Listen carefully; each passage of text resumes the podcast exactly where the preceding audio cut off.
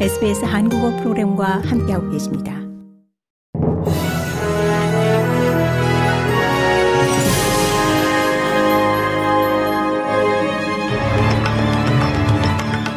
(2023년 12월 5일) 화요일 오후 SBS 한국어 간추린 주요 뉴스입니다.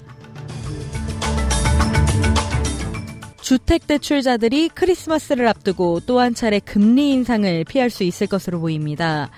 호주 중앙은행은 지난달 호주의 연 인플레이션율이 예상외의 약세를 보임에 따라 금리를 4.35%로 동결했습니다. 10월 기준 인플레이션은 9월에 5.6%에서 4.9%로 하락했습니다. 지난주 로이터 통신이 실시한 설문조사에 따르면 경제학자 30명 중 28명이 중앙은행이 기준금리를 동결할 것으로 예상했습니다. 호주의 4대 시중은행들도 시중금리를 변동하지 않을 것으로 보입니다.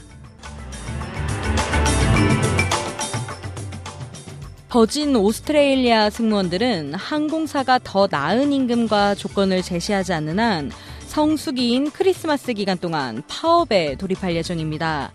월요일 운송노조 조합원들은 회사와 새로운 합의가 이루어지지 않는 한 24시간 파업을 시작하겠다는 투표에서 99%의 찬성표를 얻었습니다.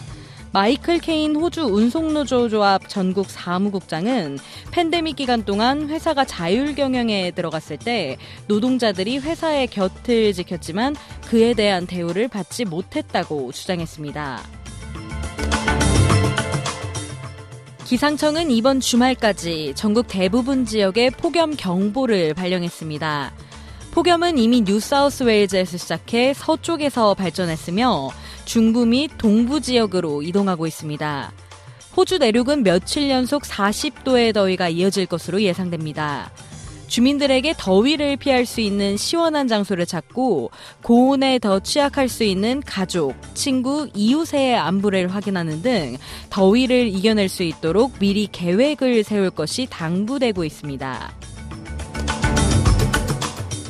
고국에선 오는 9일 정기국회 종료 전에 이른바 쌍특검 법안과 내년도 예산안을 처리하는 문제를 놓고 여야가 기싸움을 벌이고 있는 가운데 민주당이 12월 임시국회 카드를 꺼내들었습니다. 양평고속도로와 순직 해병대원 사건 등에 대한 국정조사 추진 안건까지 통과시키겠다며 대여 공세 수위를 바짝 끌어올렸습니다. 관련법상 임시국회는 재적의원 4분의 1 이상의 요구로 열 수 있고 김진표 의장 역시 반대할 명분이 약한 만큼 민주당의 뜻이 관철될 가능성이 큽니다. 국민의힘은 총선용 정치적 술수라며 강하게 반발했습니다. 여야가 쌍특검과 국정조사 등을 놓고 팽팽하게 맞붙으면서 내년도 예산안 심사도 좀처럼 이견을 좁히지 못하고 있어 민생은 또 뒷전으로 밀려났다는 비판이 거세지고 있습니다. 이상희 씨가 간추린 주요 뉴스였습니다. 뉴스의 김하늘이었습니다.